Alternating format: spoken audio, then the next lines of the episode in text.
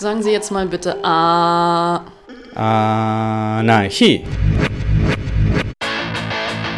Anarchie. Anarchia. Ob geschichtlich oder brandaktuell, Mit Berichten und Interviews, mit Beiträgen und Collagen. beleuchtet das anarchistische Radio Berlin das Phänomen des Anarchismus. Viva la anarquía. In Folge hört ihr die deutsche Übersetzung eines Interviews unserer Freunde von The Final Straw Radio aus dem Channel Zero Network mit einer Person der anarchistischen Föderation Anarchism Era zu der Situation im Iran und in Afghanistan in den letzten eineinhalb Jahren. Das Originalinterview wurde am 11.07.2021 veröffentlicht. Seither ist der Krieg in Afghanistan weit fortgeschritten. Im Interview geht es im Besonderen auch um die aktuelle Situation von Genossinnen vor Ort. Wie im Interview erzählt wird, hat die Föderation Anarchism Era eine Spendenkampagne ins Leben gerufen, um die Leute dort zu unterstützen. Den Link dazu sowie zum Originalinterview findet ihr auf unserem Blog unter aradio-berlin.org.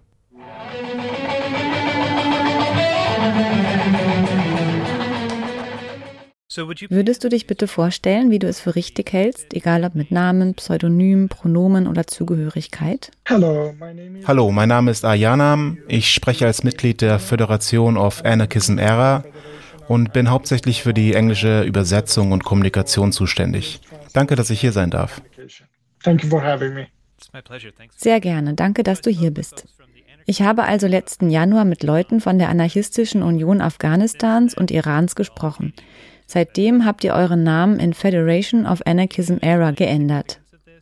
Könnt ihr erklären, was das bedeutet und ob es irgendwelche Veränderungen in der Struktur oder dem Zweck der Organisation gegeben hat? Yes, um, if you don't mind, uh, I start with uh, a little bit of history. Wenn es dir nichts ausmacht, fange ich ein bisschen mit Geschichte an. Wir haben unseren primären Kern Ende 2009 gegründet. Davor hatten ein paar Leute ihre individuellen Blogs und ein paar Anarchisten waren im Ausland. Sie führten zuerst einen kollektiven Blog und nach 2009 begannen sie auf Facebook. Sie begannen ihren Kern außerhalb des Landes. Und das war wichtig, weil Anarchistinnen im Iran, wie jede andere Gruppe, die in Opposition zur iranischen Regierung steht, sehr schnell verfolgt werden. Es ist wirklich schwer für sie, sich gegenseitig zu finden. Es war also wichtig, einen Kern außerhalb des Landes zu haben, der nicht die gleiche Unterdrückung und Zensur erfährt wie die Leute im Iran. Außerdem können sich die Leute aus dem Iran an einem Ort versammeln, sich gegenseitig finden und anfangen zu kommunizieren und zusammenzuarbeiten. Danach kam die Reorganisation am Ende des Jahres 2013 durch die Schaffung der Anarchism Era Webseite. Davor gab es nur Blogs und Facebook-Gruppen. Aber 2013 erstellten wir unsere eigene Website und nannten sie Anarchism Era. Und nach und nach begannen Leute aus dem Iran, sich uns anzuschließen. Danach, 2015, schlossen sich uns Anarchistinnen aus Afghanistan an. Und 2018 hatten wir drei unabhängige Kerne. Eine aus Anarchistinnen aus Afghanistan und dem Iran im Ausland, eine Gruppe von Anarchistinnen im Iran und eine Gruppe von Anarchistinnen in Afghanistan. Mit diesen drei Kernen haben wir es geschafft, 2018 die Anarchistische Union Afghanistan und Iran zu gründen. Danach schlossen sich uns weitere einzelne Anarchistinnen aus dem Iran und Afghanistan an. Vor 2018 hatten wir auch Zusammenarbeit mit Leuten aus Marokko, aus dem Irak, mit einzelnen Anarchistinnen und anarchistischen Gruppen aus der ganzen Region. Bis 2020 wurde also deutlich, dass wir mehr Zusammenarbeit bekommen, mehr Leute von außerhalb Afghanistans und Irans, die sich uns anschließen wollen.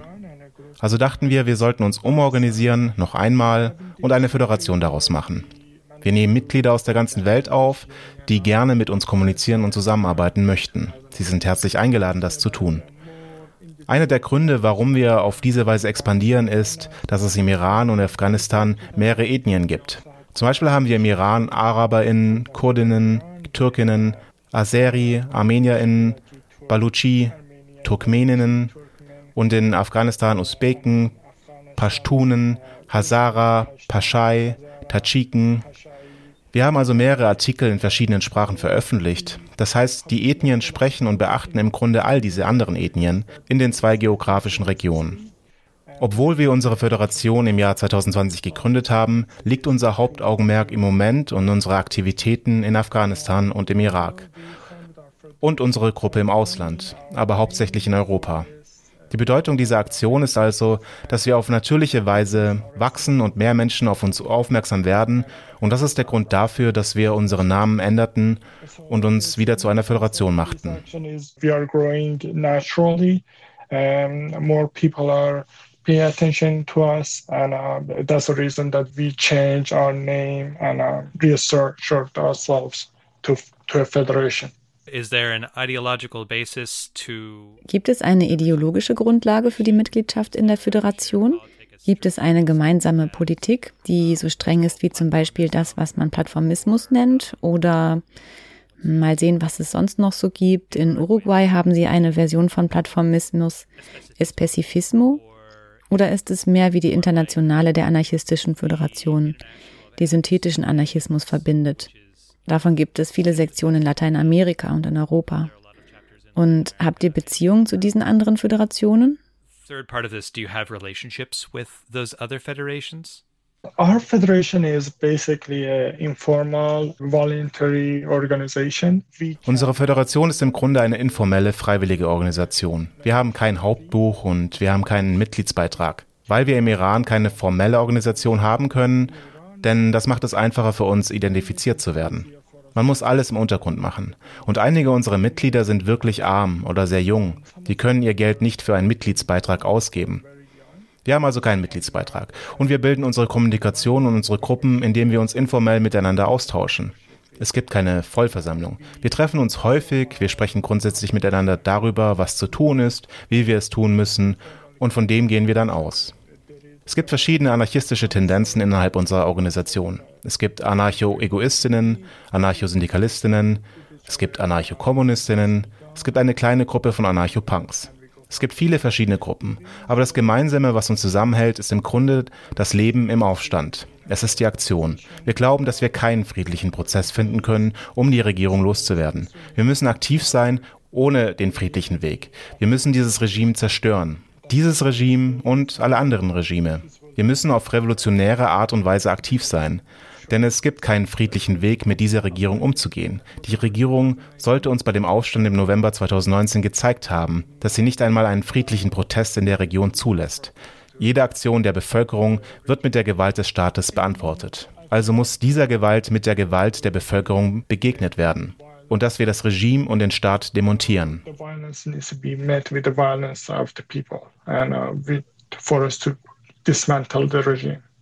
state. Du sprichst den Aufstand von 2019 an. Dieser richtete sich gegen das iranische Regime, basierend auf dem, wie ich glaube, Ende von Ölsubventionen und anderer Subventionen und einem Mangel an Beschäftigung und einem sozialen Netz, unter dem die Mehrheit der Bevölkerung litt. Ist das richtig?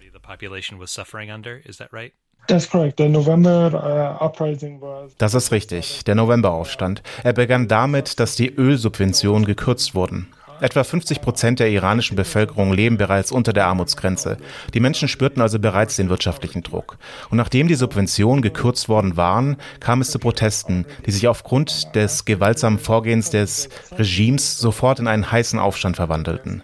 Die Leute fingen an, Anti-Regime-Slogans zu skandieren. Sie fingen an, Banken und andere Objekte zu zerstören. Sie zerstörten die Statuen der obersten FührerInnen, von Khomeini bis Khamenei. Das war ein Wendepunkt für die iranische Bevölkerung. Danach traten das Regime und die iranische Bevölkerung in eine andere Phase ein. Die Mehrheit der iranischen Bevölkerung verstand, dass es keinen friedlichen Weg gibt, es keinen sanften Weg gibt, dieses Regime zu reparieren. Der einzige Weg nach vorne ist entweder ein Regimewechsel oder, wie wir als Anarchistinnen sagen, die Demontage des gesamten Staates.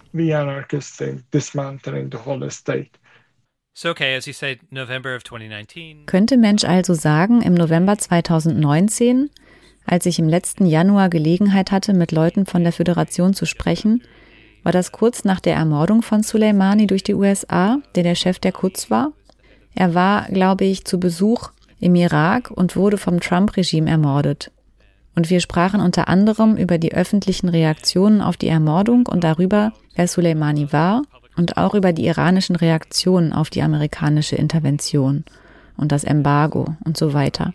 Aber ich frage mich, ob du das etwas wiederholen könntest. Ich glaube, wir haben nicht über den ukrainischen Flug gesprochen. Kannst du ein wenig über die Unterdrückung sprechen, die auf die Aufstände folgte und über den Umgang mit dem ukrainischen Flug?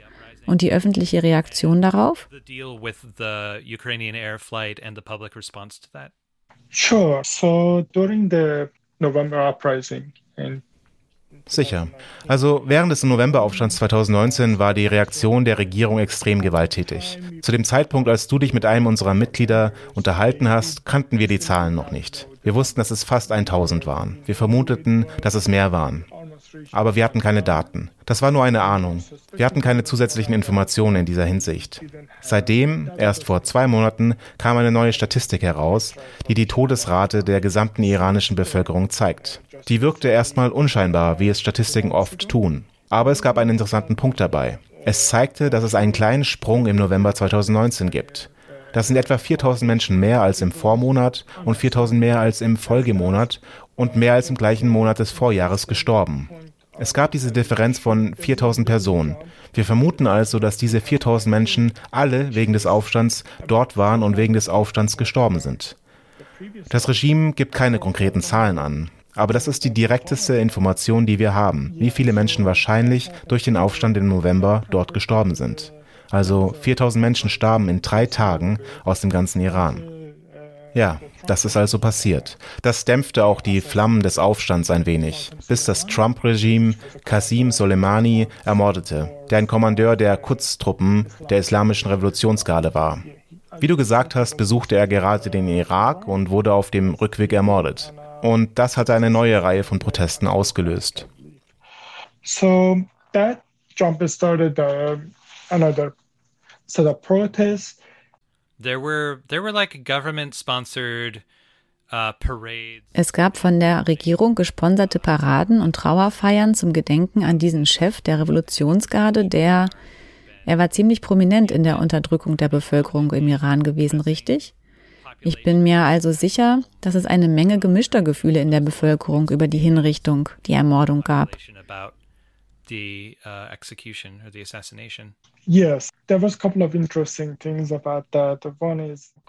Es gibt ein paar interessante Dinge dabei. Eine ist, dass Qasim Soleimani und die Quds-Truppe für die Ermordung von mindestens 100 Menschen in der Provinz Khuzestan, speziell in der Stadt Mashhad, verantwortlich waren. Sie kamen im Grunde mit Panzern und schlugen den Aufstand dort nieder, wobei wir schätzen, dass allein in dieser Stadt in nur wenigen Tagen mehr als 100 Menschen starben. Einfach so an diesem einen Ort. Also die iranische Bevölkerung, die Mehrheit der iranischen Bevölkerung mochte Soleimani nicht. Das Gegenteil von dem, was die westlichen Medien von den IranerInnen darzustellen versuchten. Und während das iranische Regime Soleimani gerne als einen Helden des iranischen Volkes dargestellt hätte, mochte die Mehrheit der iranischen Bevölkerung, die ihn kannte, nicht. Und diejenigen, die ihn kannten, würden nicht zu einer Beerdigung gehen, es sei denn, sie würden vom Staat dafür bezahlt, auf die Straße zu gehen. Eine Taktik, die jeder autoritäre Staat anwendet. Das ist nichts Neues. Etwas, das ich anmerken möchte, ist die Reaktion der westlichen Medien. Konkret gab es einen Artikel in der New York Times, in dem es hieß, dass die Verschmutzung, die sich zur Trauer um Qasim Soleimani, die sich in der Stadt Ahwas versammelte, sich über 20 Meilen erstreckte. Was lächerlich ist, weil diese Stadt selbst nicht so lang ist. Nun können wir auf die Karte der Stadt schauen und dort sehen, wie lang sich die versammelten Straßen erstrecken. Und wir können messen, dass es etwa 1,5 Meilen waren. Nicht mehr als 1000 Menschen. Und all diese waren entweder Leute des Staates oder wurden dafür bezahlt, dort zu sein. Nach dem Aufstand 2019 nach dem Aufstand 2019, die Regierung hat sich zusammengerissen, die Flammen des Aufstands sind ein bisschen abgeklungen, hat die Regierung ein ukrainisches Flugzeug abgeschossen. Manche sagen aus Versehen, wobei es einige Beweise gibt, dass sie es wussten, dass sie zweimal auf dieses Flugzeug geschossen haben. Und die Ausrede, die sie uns geben, war, dass sie es zum Absturz bringen wollten. Wir schossen das zweite Mal, weil wir nicht wollten, dass es in der Luft verbrennt. Was so eine lächerliche Aussage ist, dass es mich wütend macht. Es nur zu erwähnen macht mich wütend. Sie haben das Flugzeug zweimal beschossen. Zuerst haben sie darüber gelogen. Zuerst behaupteten, oh, wir haben nichts abgeschossen, das waren wir nicht. Dann behaupteten sie, wir waren es, aber nicht aus Absicht. Dann, als die zweite Rakete kam, sagten sie, oh ja, der zweite Schuss war absichtlich, dass sie es runterholen wollten. Das waren so schreckliche Ausreden, dass es einen den Verstand raubt, wer sich diese Ausreden überhaupt ausgedacht hat. So begann eine weitere Reihe von Protesten und Aufständen. Die Menschen waren bereits dabei, besonders die Studentinnenbewegungen im Iran, Anti-Regime-Slogans zu skandieren. Die Menschen protestierten im ganzen Land. Natürlich wurden Menschen während der Proteste verhaftet. Es wurden auch Menschen getötet, hingerichtet, nachdem sie rauskamen. Diese Beerdigungen und Versammlungen, die überfüllt mit Menschen waren, waren während des Beginns der Covid-19-Pandemie. Und die iranische und die iranische Regierung wusste bereits, dass diese Pandemie im Iran stattfindet und sich ausbreitet. Sie entschieden sich dafür, Stärke zu zeigen und zu zeigen, dass die iranische Bevölkerung Qasim Soleimani sehr unterstützt und von seinem Tod betroffen war. Sie inszenierte seine Beerdigung in mehreren Städten, in denen sie eine riesige Anzahl von Menschen auf engem Raum zusammenferchten. Und bei einem dieser Vorfälle, die deswegen passiert sind, gab es eine Massenpanik während der Beerdigung in Kermon, der Heimatstadt von Soleimani. Am 7. Januar 2020 kam es während dieser Beerdigung zu einer Massenpanik, bei der 56 Menschen getötet wurden. Der andere Effekt dieses Gedränges von Menschen auf engem Raum, um in den internationalen Nachrichten gut auszusehen, was alle autoritären Regime benutzen, um ihre Stärke und die Unterstützung der Bevölkerung zu zeigen, obwohl es diese nicht gibt, ist, dass während dieser Beerdigung die Covid-19-Pandemie im Iran bereits präsent war. Und wir vermuten, dass ein Großteil der Menschen sich während dieser Beerdigungen angesteckt haben. Denn die Menschen drängten sich auf engem Raum und sie übten keine soziale Distanzierung oder so etwas aus. Und sie trugen auch keine Masken. Und wir vermuten, na, eigentlich wissen wir, dass das iranische Regime wusste, dass Covid-19 vorhanden war und dass es vielleicht problematisch war und dass es bereits in verschiedenen Ländern den Tod von Tausenden von Menschen verursacht hat. Aber um Stärke zu zeigen, haben sie beschlossen, diese öffentlichen Beerdigungsveranstaltungen ohne jegliche Vorsichtsmaßnahmen für die Covid-19-Pandemie stattfinden zu lassen.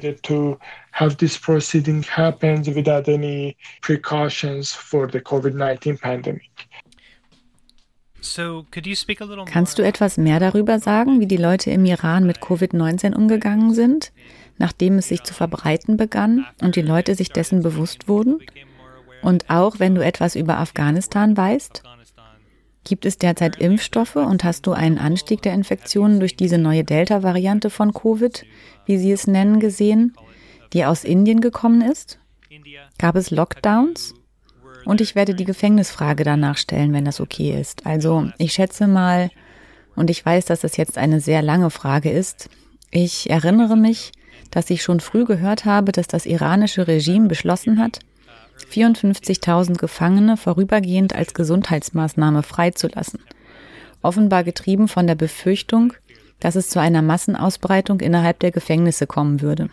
Was eine bemerkenswerte Sorge um die öffentliche Gesundheit zu sein scheint, während zum Beispiel das US-Regime und die staatlichen Regime hier kein Interesse daran hatten und lieber Menschen im Gefängnis sterben lassen.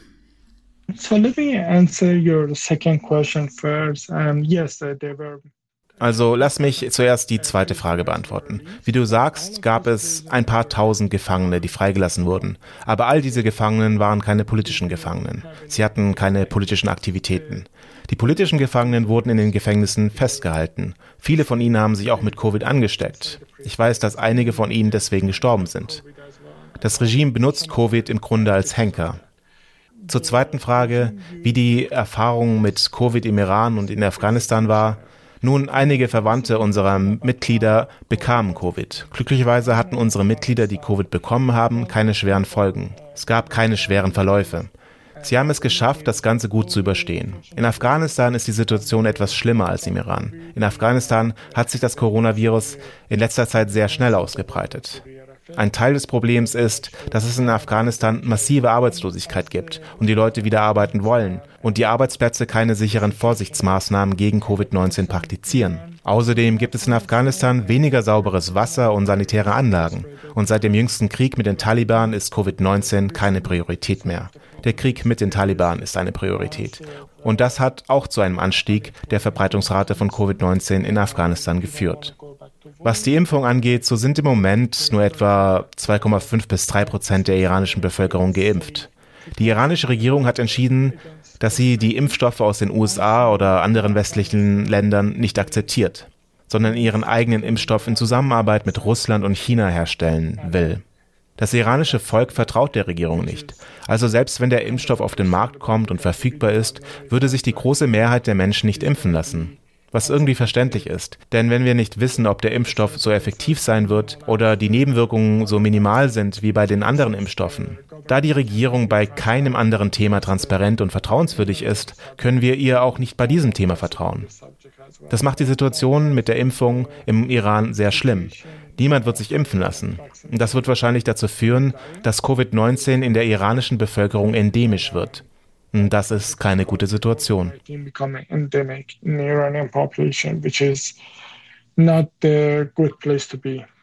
I guess in response, besides the ich denke, als Reaktion darauf, abgesehen von den Freilassungen von Gefangenen in den Vereinigten Staaten, war vieles von dem, was man erlebt hat, einfach die erzwungene Schließung von öffentlichen Räumen und die Drohung, dass die Polizei die soziale Distanzierung erzwingen würde. Es gab dann irgendwann Infrastruktur für Tests und wie in den USA üblich, wird die Mehrheit der Menschen für das Brechen der Ausgangssperre bestraft. Die meisten Ausgangssperren kamen wegen der massiven Proteste gegen die Tötung von Schwarzen und People of Color durch die Polizei, aber auch die Mehrheit der Menschen, die unter Repressionen durch die Regierung wegen des Bruchs der Ausgangssperre litten, waren Obdachlose oder Menschen, die die Polizei sowieso angreifen würde, wie schwarze People of Color und arme Menschen. In vielen anderen Ländern, wie in Italien, Griechenland und Spanien, in Großbritannien, wurden die Ausgangssperren eher von der Regierung verhängt. In China haben sie Patrouillen mit Drohnen durchgeführt. War so eine erzwungene Abriegelung auch die Reaktion der iranischen Regierung auf die Pandemie? Oder war es etwas anderes? Und was war das? pandemic or was it something else and what was that like? Um, Iranian government did not really Die iranische Regierung hat nicht wirklich eine solche Abriegelung durchgesetzt. Zu Beginn der Pandemie verließen viele Menschen die Städte, um in den Nordiran zu gehen. Normalerweise machen das nur Bougie-Leute. Sie gehen in die nördlichen Städte, um in ihren Villen zu leben, um im Grunde die Auswirkungen zu überstehen.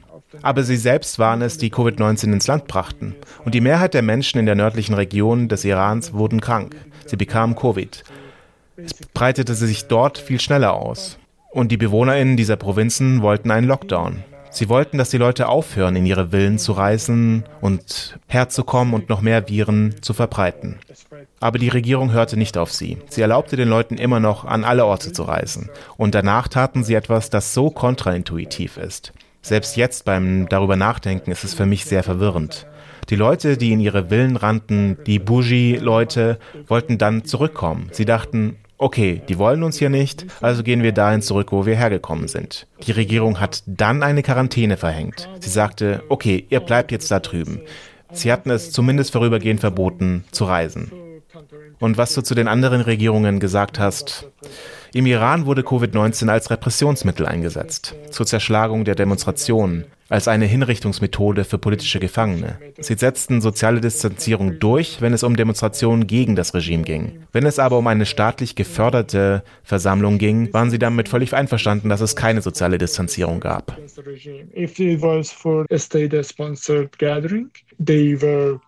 Completely okay with that. They just uh, they did not enforce any social distancing. You also mentioned before we got onto the before we started recording how Du hast auch erwähnt, dass die iranische Regierung chinesischen Geschäftsleuten erlaubte, auch nach Bekanntwerden der Covid-Pandemie noch einzureisen, was wie eine Opferung der Gesundheit der Bevölkerung erschien, um am Ende die Geschäftsmöglichkeiten der Bourgeoisie zu erhöhen. Ist das eine faire Zusammenfassung? Increase the business opportunities of the bourgeoisie and of the governing class. Is that a fair summary? Yeah, so when the the COVID 19 pandemic became apparent to be a ja, als sich die Covid-19-Pandemie als eine riesige und zerstörerische Sache herausstellte, als andere Länder anfingen, die Flughäfen zu schließen, hat die chinesische Regierung die Reisen nach und aus China gestoppt hat, tat die iranische Regierung das nicht. Also hielt die iranische Regierung die Flughäfen offen. Sie erlaubte den chinesischen Geschäftsleuten, in den Iran und aus dem Iran zu reisen und nach Europa zu reisen. Im Grunde also hat die chinesische Bourgeoisie, die iranische Bourgeoisie und die iranische Regierung als Schlupfloch für diese Reisebeschränkungen benutzt. Bis dann tatsächlich auch die Reiserouten durch den Iran geschlossen wurden. Wir vermuten also, dass ein großer Teil der iranischen Bevölkerung, die an Covid erkrankt ist und die Verbreitung des Virus im Iran auf diese Reisen zurückzuführen ist. Die iranische Bourgeoisie ist stark mit der Regierung verbunden. Das mag eine Randnotiz sein, aber ich denke, es ist erwähnenswert, dass vor der iranischen Revolution 1979 das Schah-Regime die Macht in den Händen des Schahs konsolidieren wollte. Also schuf er eine Einparteienherrschaft, die die gesamte politische Macht in seiner Hand konsolidierte und ging auf die Religion und den Markt, das Kapital los. Und er wollte die Kontrolle über beide gewinnen. Nun, das ging nach hinten los, denn die religiösen Institutionen und die Mullahs verbündeten sich mit den Kapitalisten des Marktes, des Bazars. Und das führte zur Revolution 1979. Das islamische iranische Regime hat es geschafft, alle drei Mächte zu vereinigen. Es gibt keine effektive politische Macht, die sich dem iranischen Regime entgegenstellen kann. Es ist eine Diktatur. Die religiösen Institutionen sind in den Händen des islamischen autoritären Regimes. Die meisten ihrer Finanzinstitutionen werden entweder von hochrangigen Mitgliedern des Regimes oder von ihren Freunden und Verwandten bekleidet. Und wenn wir jetzt also von der iranischen Bourgeoisie sprechen, meinen wir im Grunde die Söhne und die Verwandten der höheren Ränge des iranischen Regimes. So funktioniert es im Iran. Die ganze Macht ist im iranischen Regime konsolidiert. Die iranische Bourgeoisie, für die Geschäfte ließen sie die Flughäfen offen und sie reisten auch selber ins Ausland. Die Söhne der Oberen und des Regimes Sie machten einfach weiterhin Urlaub in verschiedenen Ländern. Es gab noch eine andere Sache, die während der ersten Covid-19-Welle geschah. Es gab ein Schlupfloch für die chinesische Bourgeoisie, chinesische Geschäftsleute, die in den Iran reisten und den Iran als Drehscheibe nutzten, um in verschiedene andere Länder zu reisen, die für China selbst gesperrt waren. Und die ganze Sache war, dass die iranische Bourgeoisie direkt mit der Machtstruktur im iranischen Staat verbunden ist. Sie selbst reisten auch in andere Länder, um Urlaub zu machen, um aus dem Iran herauszukommen und vielleicht die schlimmsten Auswirkungen von Covid-19 zu überstehen. Aber sie waren bereits krank, als sie ins Ausland reisten. So verbreiteten sie die Krankheit weiter. Uh, effect of the COVID-19, but they were already sick. So they, when they were traveling abroad, they uh, spread the disease further. Yeah, and just a like a quick reminder to listeners that Und nur eine kurze Erinnerung an die Zuhörerinnen. In Südafrika breiteten sich Infektionen wahrscheinlich deshalb aus, weil Flugzeuge mit Leuten aus New York City dort landeten, die dorthin geflogen sind, als sich die Infektionen bereits verbreitet hatten. Wahrscheinlich haben sie die Krankheit mitgebracht. Ich weiß, dass es wahrscheinlich in Mailand eingeschleppt wurde, wo es einen großen Ausbruch gab weil reiche Geschäftsleute sich nicht um die möglichen Auswirkungen ihrer Interaktion kümmerten. Also verbrennen sie einen Haufen fossiler Brennstoffe in einem Flugzeug, damit sie irgendwo Urlaub machen oder ein Geschäftstreffen abhalten können. Eine hoffnungsvolle Sache, die wir von vielen Orten auf der Welt gehört haben, waren Geschichten über Menschen, die als Reaktion auf die doppelte Katastrophe des staatlichen und wirtschaftlichen Versagens in der Pandemie eine florierende gegenseitige Hilfe geschaffen haben und diese ausbauen. Wie war das im Iran und in Afghanistan? Wie reagierten die Behörden, wenn es Fälle gab, in denen Menschen ihre eigenen zivilgesellschaftlichen Antworten schufen? Wurde das als Bedrohung angesehen und wurden diese gegenseitigen Hilfsbemühungen fortgesetzt?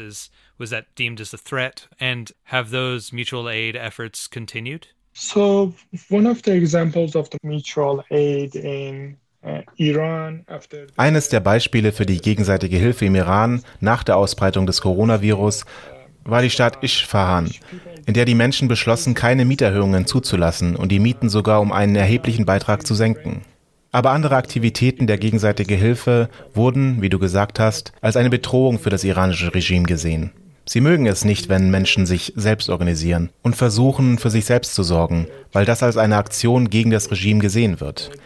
Selbst wenn einige Leute versuchen, anderen ethnischen Minderheiten im Iran zu helfen, fangen sie an, Anschuldigungen gegen sie zu erfinden, dass sie gegen das Regime handeln, dass sie Separatisten sind, dass sie mit einer ausländischen Entität zusammenarbeiten, um das Regime zu demontieren. Sie stellen Behauptungen über Organisationen gegenseitiger Hilfe auf, die die Leute versuchen aufzubauen, um im Grunde genommen all das zu unterbinden. Wenn im Iran etwas passiert, dann ist es leider im kleineren Rahmen und wird im Untergrund sein. Denn eine öffentliche Selbstorganisation der Menschen ist nicht erlaubt. Unfortunately, on the smaller scale, and it's gonna be underground. They do not allow um, uh. Um ein wenig das Thema zu wechseln, der frühere US-Präsident Trump hatte als Antikriegspräsident versprochen, die US-Truppen bis Mai diesen Jahres aus Afghanistan abzuziehen und dieses Datum wurde auf den 11. September verschoben, zum 20. Jahrestag der Anschläge vom 11. September in den USA. Und das wurde von Biden, dem aktuellen US-Präsidenten, geändert. Im März sagte Präsident Ghani in Afghanistan, dass er an einem Friedensprozess und demokratischen Wahlen mit den Taliban arbeiten oder dies zumindest anstreben würde. Es ist auch klar, dass die USA und die NATO-Mächte zwar versuchen, ihre Truppen im Land abzubauen, aber sie werden das Land nicht vollständig verlassen. Sie werden Sicherheitskräfte, Analysten, Spezialeinheiten, private Auftragnehmer und einen Großteil der damit verbundenen Infrastruktur zurücklassen. Ich habe mich gefragt, wie für die Genossinnen aus Afghanistan das nächste Jahr aussehen könnte. Was sind ihre Sorgen, Befürchtungen und Hoffnungen? Erwarten Sie, dass die Taliban die bestehende Zentralregierung in Kabul ablösen werden? Die USA glauben, dass das nicht länger als sechs Monate dauern wird. Und wie könnte das aussehen? So let's start with uh, the analysis of our Afghanistan. Uh, Fangen wir mit der Analyse der Genossinnen in Afghanistan an. Diese ist, dass die Regierung in Afghanistan wahrscheinlich Kabul halten wird. Auch wenn sie vielleicht alles andere verliert, wird sie ihre Kräfte in Kabul konzentrieren und zumindest diesen Ort retten. Aber da du Ghani und die Friedensverhandlungen mit den Taliban erwähnst, aus einem der Berichte, die wir von unseren Genossinnen in Afghanistan erhalten haben, geht hervor, dass die Regierung in Kabul vor den Verhandlungen 5000 Taliban-Mitglieder freigelassen haben. Und während den Verhandlungen haben sie weitere, nach und nach 7000 Taliban-Mitglieder freigelassen. Das hat die Moral der Taliban und ihre Kräfte gestärkt. In diesem Moment sieht es also so aus, als wären die Friedensverhandlungen gescheitert. Und natürlich sind sie das, denn sie haben etwa 12.000 ihrer Mitglieder zurückbekommen. Warum sollten sie mit der Regierung verhandeln? Eine andere Sache, die ich erwähnen möchte, ist, dass wir eine Woche lang die Kommunikation mit unseren Genossinnen in Masai Sharif in der Provinz Balk verloren hatten. Erst vor ein paar Stunden haben wir die Kommunikation wiederhergestellt. Und der Grund, warum wir die Kommunikation verloren hatten, war, dass die Taliban die Glasfaserkabel gekappt hatten. Sie haben es geschafft, sie aus Masai Sharif zurückzudrängen und anscheinend haben sie es auch geschafft, die Glasfaserkabel zu reparieren. Also haben wir es geschafft, die Kommunikation wiederherzustellen. Ja, sie sagen dort, dass die Kämpfe in der Nähe von Masai Sharif so intensiv waren, dass es eine der Taktiken, die die Taliban anwandten, war, die Stromleitungen zu zerstören. Sie zerstörten die Kommunikationsleitungen, damit die Bevölkerung nicht um Hilfe bitten kann. Ohne die Stromleitungen würden viele ihrer Infrastruktur nicht funktionieren, was den Taliban zugute käme. Was also den Rückzug der USA betrifft, so haben die US-Truppen in Afghanistan, obwohl sie angeblich eine Gegenkraft zu den Taliban waren, durch ihre Anwesenheit und ihre Aktionen in Afghanistan die Bemühungen der Unabhängigkeitsbewegungen in Afghanistan gestoppt. Es gibt wenig bis gar keine unabhängigen Bewegungen gegen die Taliban. Alles, was im Moment existiert, ist entweder von der Regierung oder ist von der religiösen oder einer anderen politischen Partei, die ihr eigenes Ziel hat. Sie wollen ihre eigenen politischen Ziele erreichen. Sie sind nicht etwas, dem wir vertrauen und mit dem wir zusammenarbeiten können, weil unsere Ziele und Werte nicht die gleichen sind. Uh, political uh, goals and um, regional goals, they're not something that we can trust and cooperate with because our goals and values are not the same. Uh, uh speaking from a U.S. perspective as someone who um wenn ich aus einer US-amerikanischen Perspektive spreche, als jemand, der sich daran erinnert, als die USA in Afghanistan einmarschiert sind, und wenn ich den US-Dialog und die Machtspieler darüber reden höre, dann kam die humanitäre liberale Antwort in den USA häufig von einer Position des Wir müssen dort sein, um für Stabilität zu sorgen. Also zuerst war das RAWA, die Revolutionary Afghani Women's Association, die als Argument für die militärische Intervention der USA benutzt wurde, um zu sagen, dass für eine feministische Gesellschaft oder für eine Gesellschaft, in der übrigens sind die USA keine feministische Gesellschaft, aber sie sagen, damit die Frauen in Afghanistan nicht in ein theokratisches, patriarchalisches und stark repressives System gezwungen werden, müssen wir unseren Teil dazu beitragen, den Raum freizuhalten, um etwas aufzubauen, damit die Menschen in Afghanistan ihr Territorium zurückerobern können. Oder was auch immer. Das war das Argument vieler wohlmeinender Menschen in den USA. Ich glaube, sie sind immer noch besorgt. Ja, die Besatzung war schrecklich, aber wenn wir uns zurückziehen, wird es einen Zusammenbruch geben und es geht weiter, wie vorher. Es gibt keine andere Option. Entweder die US-Besatzung oder die Menschen leben unter der Herrschaft der Taliban. Und ich denke, mit dem, was du über die Ausrottung jeglicher unabhängiger Bewegungen in Afghanistan gesagt hast, die eine Art Alternative bieten könnten oder etwas, das im eigenen Land wächst und die Bedürfnisse und Wünsche der Menschen in Afghanistan erfüllt, die nicht unter der Taliban-Herrschaft leben wollen und auch der Warlord-Regierung nicht vertrauen. Sie wissen, dass sie nicht in der Lage war zu gedeihen. Es ist fast so, als ob die US, ich sage nicht, dass die Taliban ein Krebsgeschwür sind, aber es ist so, als würden die USA und die US-Bevölkerung und die Regierung und das Militär das Problem angehen, als wäre Afghanistan ein Organ in einem Körper oder ein Körper und die Taliban ein Krebsgeschwür und das US-Militär eine Chemotherapie und wir müssten das Land bestrahlen, anstatt die Zivilgesellschaft als ein Immunsystem zu unterstützen, das sich selbst regulieren würde. Ich gebe den USA und der NATO und dem Westen in dieser Sache eine Menge Macht, was sich seltsam anfühlt. Aber ich möchte nur irgendwie auf die Kurzsichtigkeit der Denkweise hinweisen, die die Menschen im Westen durch unseren humanitären Ansatz über das Senden von Bomben und Drohnen wie in den letzten 20 Jahren gedacht haben.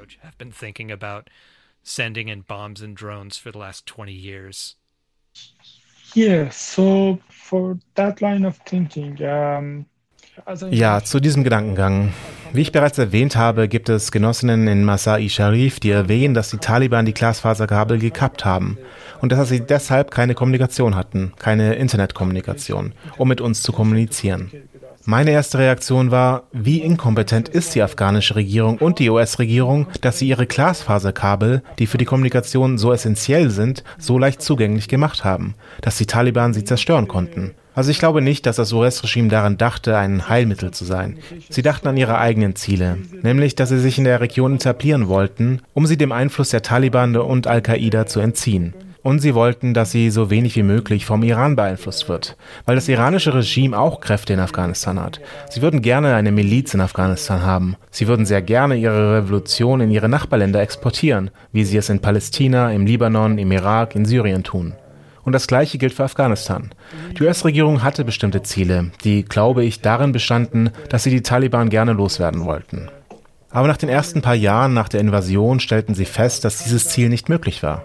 Ich glaube, ihre Ziele änderten sich dahingehend, dass sie einfach die Position halten wollten, damit sie Macht ausüben und Einfluss auf die benachbarte Region nehmen können, um im Grunde Druck auf das Nachbarland Iran auszuüben und eine Basis zu haben, um innerhalb der Region viel reibungsloser agieren zu können. Die Unabhängigkeitsbewegungen der Bevölkerung wird als eine aufständische Bewegung angesehen, die durch ihre antiaufständische Protokolle bekämpft wird.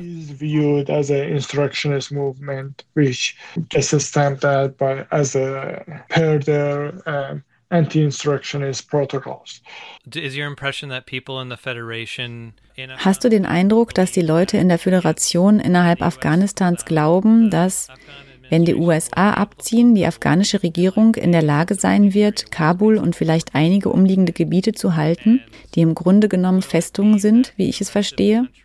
Und wird es so sein, dass der Rest des Landes irgendwie unter theokratischer Herrschaft der Taliban leben wird? Oder leben sie tatsächlich schon unter der Herrschaft der Taliban? Und wird es Raum für organischen, organisierten Widerstand und Autonomie geben? Wird das möglich sein? Resistance for autonomy will that be able to occur Um, so before Taliban starts uh, this new conquest, Also bevor die Taliban diese neue Eroberung in den letzten Wochen begonnen haben, haben wir versucht, ein Projekt zu starten, ein paar Projekte in Afghanistan. Wir haben bereits darüber gesprochen. Wir waren im Grunde genommen dabei, einige der Projekte in Afghanistan zu finalisieren. Eines davon war die Gründung eines anarchistischen Magazins, das monatlich oder zweiwöchentlich erscheint. Wir veröffentlichen es online. Das würde im Grunde unsere anarchistische Präsenz in der Region erhöhen und wir bezweifeln, dass wir mehr Druckmittel haben, um mehr zu tun. Aber die Taliban haben uns im Grunde genommen einen Strich durch die Rechnung gemacht. Wir mussten diese Projekte, die wir hatten, verwerfen. Unsere Kräfte sind so klein, dass sie es nicht alleine schaffen. Wie ich schon gesagt habe, gibt es keine anderen Bewegungen, mit denen wir zusammenarbeiten könnten. Wir haben es mit mehreren Organisationen versucht, die uns nominell näher stehen, aber das Problem ist, selbst wenn wir sagen, okay, lasst uns zusammenarbeiten, auch wenn wir uns nicht mögen, mögen Sie Anarchistinnen überhaupt nicht. Sie sind komplett anti-anarchistisch und wir können in keiner Weise eine Zusammenarbeit oder ein Bündnis aufbauen. Im Grunde sieht es so aus, als ob die Taliban bereits 70 bis 80 Prozent der Region Afghanistans in ihrer Gewalt haben. Ja, also die Taliban sind schon da. Die Regierung hält vielleicht Masai Sharif, vielleicht Kabul, einige andere Städte in der Region wie eine Festung, wie du erwähnt hast. Aber unsere Priorität ist es, unsere Genossinnen, die in Afghanistan leben, zu retten und zu sichern. Alle anderen Projekte, die wir in der Region hatten, sind im Moment auf Eis gelegt, bis es wieder weitergehen kann. Wir werden sehen, was wir tun können. Wir sprechen mit unseren kurdischen Freundinnen und versuchen zu sehen, ob es irgendwelche Erfahrungen aus Rojava gibt, die sie mit uns teilen können da sie in der Lage waren, ISIS im Norden Syriens erfolgreich zu bekämpfen. Vielleicht haben sie einige Erfahrungen, die sie mit uns teilen können. Aber das ist wirklich schwer, denn die anarchistische Präsenz in Afghanistan ist eine kleinere und weiter verstreute, als dass es möglich wäre, eine starke und unabhängige Bewegung ohne die Hilfe von irgendjemandem zu schaffen. Im Moment versuchen wir einfach, unsere Genossinnen in Afghanistan zu helfen. Im Moment arbeiten wir daran, einen Fonds einzurichten, um unseren Genossinnen finanzielle Hilfe zukommen zu lassen, damit sie Nahrungsmittelsicherheit haben. Wir wollen ihnen einen Stromgenerator besorgen, nur für den Fall, dass die Taliban beschließen, dass sie noch eine Stromleitung bombardieren wollen. Und wir versuchen, ob wir ihnen Waffen besorgen können. AK-47er. Das letzte Mal, als wir mit unseren Genossinnen in Afghanistan darüber sprachen, kostete eine AK-47 500 Dollar. Wir versuchen, welche für sie zu besorgen. Es wurde vorgeschlagen, sie zu klauen und sie auf eine andere Weise zu beschaffen. Aber nach Analyse der Situation konnten wir das nicht sicher tun, ohne unsere Genossinnen zu gefährden. Also haben wir beschlossen, zuerst Nahrung zu beschaffen und dann die Stromversorgung zu sichern. Dann besorgen wir ihnen Waffen und danach gibt es den Vorschlag, dass wir uns Satelliteninternet oder Satellitentelefon besorgen sollten, um die Kommunikation zu erleichtern und dauerhafter zu machen. Wenn wir also Geld bekommen und wenn eine Finanzierung möglich ist, werden wir es nur für diese Projekte ausgeben. Für den Moment. Einige unserer Genossen denken darüber nach, auszuwandern, aber sie sind nicht sicher über die aktuellen Trends, die aktuelle Situation in Afghanistan. Wie wir bereits erwähnt haben, sind die USA seit 20 Jahren dort. Die Menschen sind dort damit geboren und aufgewachsen. Alles während der US-Besatzung. Eines der Ziele der USA war es, den Menschen nicht zu erlauben, unabhängige Kollektive und Gemeinschaften zu entwickeln, um sich selbst zu verteidigen, weil das ihre Bedeutung und ihre Präsenz in der Region untergraben hätte. So viel dazu because that would undermine um, their importance and uh, their presence in the, in the region. So that's that. So, jumping back across borders, because anarchists don't believe in or respect borders. Nochmal zurück über die Grenze, denn AnarchistInnen glauben nicht an Grenzen und respektieren sie auch nicht. Sowohl im Iran als auch in den USA fanden in den letzten acht Monaten Wahlen statt. Wir haben Biden hier und die IranerInnen haben Ebrahim Raisi bekommen, der als konservativer Hardliner beschrieben wird. Was erhoffen sich die iranischen Genossinnen von ihrer neuen Exekutive? Wie sehen Sie die Auswirkungen der Wahl von Biden in den sogenannten USA auf die Menschen im Iran? Nicht um die USA so in den Mittelpunkt zu stellen, sondern mehr um anzuerkennen, dass es eine Auswirkung hat. First thing first, I want to make a note of the, the successful boycott of the Iranian election by the Zunächst möchte ich auf den erfolgreichen Boykott der iranischen Wahlen durch die iranische Bevölkerung hinweisen. Vor der Wahl gab es viel, viel Propaganda und Aktionen, die uns ermutigten, die Wahlen zu boykottieren. Am Tag der Wahl war die Mehrheit der Wahlkabinen überall verlassen. Und außerhalb des Irans gab es einige Wahllokale, da sind Leute hingegangen und haben protestiert und die Wähler dort schikaniert und identifiziert, weil die meisten von ihnen mit dem Regime verwandt sind. Wir fanden heraus, dass sie die Söhne und Enkel der höheren Ränge der Regierung sind und sie kommen gerade aus dem Urlaub und wollten wählen gehen. Wir haben also, während wir in verschiedenen Ländern protestierten, die Leute gefunden, die für die Islamische Republik Iran wählen. Die Mehrheit der Wahlkabinen war also verlassen. Das Regime behauptet, dass etwa 40 Prozent der Menschen gewählt hätten. was offensichtlich eine Lüge ist. Nicht viele Menschen haben gewählt. Die Leute wussten schon vor der Wahl, dass Ibrahim Raisi Präsident werden würde. Denn sie haben Zustimmung produziert. Also alles wurde in dieser Richtung veranlasst, um Ibrahim Raisi als Präsidenten anzukündigen. Das Regime verfolgt ein bestimmtes Ziel, indem es Ibrahim Raisi zum Präsidenten macht. Er bekleidete während der Wahl 1979 viele Positionen im Iran. Und eine davon war, dass er Teil des Todeskomitees war. Die meiste Zeit war er in einer richterlichen Position in der Regierung und er war involviert in der Tötung von Tausenden von politischen Gefangenen im Sommer 1988. Wir vermuten, dass er als direkte Antwort auf den Aufstand im November 2019 und die Proteste Anfang 2020 ausgewählt wurde. Und gerade jetzt gibt es einen riesigen Arbeitsstreik der Zuckerrohr-Syndikalistenorganisation im Iran, die eine Liste der teilnehmenden Arbeiter veröffentlicht haben und es gibt etwa 57 Organisationen von 57 verschiedenen Unternehmen aus verschiedenen Industriesektoren, die alle an diesem Streik teilnehmen. Und das bedeutet, dass Tausende und Abertausende von Menschen in diesem Moment streiken. Ibrahim Raisi, so vermuten wir, wurde als Reaktion auf all diese Streiks zum Präsidenten des Irans ausgewählt.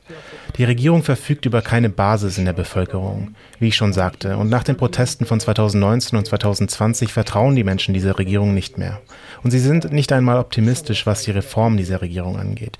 Die Mehrheit der Bemühungen und Gedanken drehen sich um die Ablösung des Regimes oder für uns Anarchistinnen um die komplette Demontage des Staates. So wurde Ibrahim Raisi gewählt, um im Grunde den gesamten Widerstand im Iran zu zerschlagen und zu zerstören. Er ist rücksichtsloser und er hat Erfahrung in der Justizabteilung, wie erwähnt wurde. Also ist seine Funktion in dieser Abteilung klar. Zu beiden in Bezug auf die Islamische Republik Iran, die Wiederaufnahme des Gesprächs mit dem iranischen Regime in Bezug auf die nuklearen Vereinbarungen ermöglicht eine Atempause für die iranische Regierung. Wenn die iranische Regierung etwas mehr Geld produzieren kann, die Sanktionen nur ein wenig gelockert werden würden, würden sie es für die Unterdrückung der Bevölkerung ausgeben. Wir wissen davon, weil es, ich glaube, ein 25-jähriges Verhandlungsabkommen mit China und dem Iran gab, in dem China einige Punkte erhielt. Es erlaubt die Kontrolle über einige Ressourcen im Iran, die bedeutend sind, besonders im Persischen Golf unten im Süden. Und im Gegenzug hat der Iran eine ökonomische Atempause und auch Anti-Aufstand-Tools erhalten, wie die Erhöhung der Überwachung, Tränengas und andere Aufruhr-Unterdrückungstools. Also Bidens Verhandlungen mit dem Iran würden wahrscheinlich der iranischen Regierung helfen, mehr finanzielle Mittel zu beschaffen, wovon ein erheblicher Teil verwendet wird, um die Menschen zu unterdrücken. Aber es muss gesagt werden, dass auch die Trump-Regierung mit ihren Sanktionen dem iranischen Volk nicht geholfen hat. Zum Beispiel, wenn wir unseren Mitgliedern im Iran helfen wollten, Finanzmittel zu erhalten. Wir mussten viele Hindernisse überwinden, denn ich bin in den Vereinigten Staaten und ich kann die Gelder wegen der Sanktionen nicht direkt aus den USA in den Iran schicken. Ich musste viele weitere Schritte durchlaufen, was viel teurer ist, um unsere Mitglieder im Iran zu unterstützen, um ihre Projekte im Iran zu finanzieren. Die Sanktionen waren also nicht wirklich hilfreich für uns, aber weniger Sanktionen würden dem Staat wahrscheinlich mehr Spielraum geben, was es ihnen erlaubt, die Menschen effektiver zu unterdrücken. Less sanctions are probably more breathing room to the Iranian government, which allows it to um, repress uh, the people more effectively. Ich weiß, dass es vor einem Jahr eine Diskussion über einen Podcast gab, ich glaube auf Persisch. Hast du Vorschläge für Menschen außerhalb des Irans und Afghanistans, unabhängig davon, ob sie Persisch sprechen oder lesen können, wie sie sich mit den anarchistischen Kämpferinnen im Iran und in Afghanistan und anderen Menschen, die in der Föderation aktiv sind, solidarisieren können? Oder wo sie sich über relevante Neuigkeiten informieren können? Du hast erwähnt, dass es bald eine Spendensammlung geben wird, um Leute in ihrem Überleben in Afghanistan zu unterstützen. Ich werde gerne die Kontaktinformationen darüber weitergeben, wenn es soweit ist. Uh, first of all, I want to thank you for uh Zunächst einmal möchte ich dir für das Gespräch und das Interview mit uns danken. Und ich möchte all unseren Genossinnen danken, die unsere Perspektive und unsere Geschichten mit dem Rest der Welt geteilt haben. Als wir die Berichte unserer anarchistischen Genossinnen in Afghanistan veröffentlichten, wurden sie in mehrere Sprachen übersetzt und weit verbreitet. Wir wissen das wirklich zu schätzen und danken jedem Einzelnen von euch. Ansonsten arbeiten wir, wie gesagt, daran, unsere Genossinnen in Afghanistan finanzielle Mittel zukommen zu lassen, um ihnen beim Überleben zu helfen. Für andere Projekte haben wir im Moment noch nichts bereit, aber wir werden sie ankündigen, sobald sie fertiggestellt sind. Du hast etwas über das letzte Jahr erwähnt, in dem wir über den Podcast gesprochen haben. Wir können jetzt einen Podcast haben, aber vielleicht nicht auf Persisch, sondern auf Kurdisch. Aber er ist noch in der Entwicklung.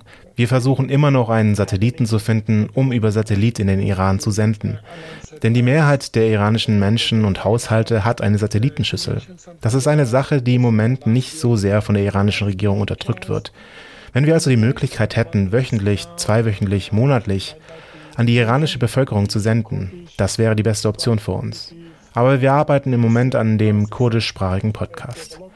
Außerdem möchten wir unsere Solidarität mit den Menschen in Kanada gegen ihr schreckliches, völkermörderisches Regime ausdrücken.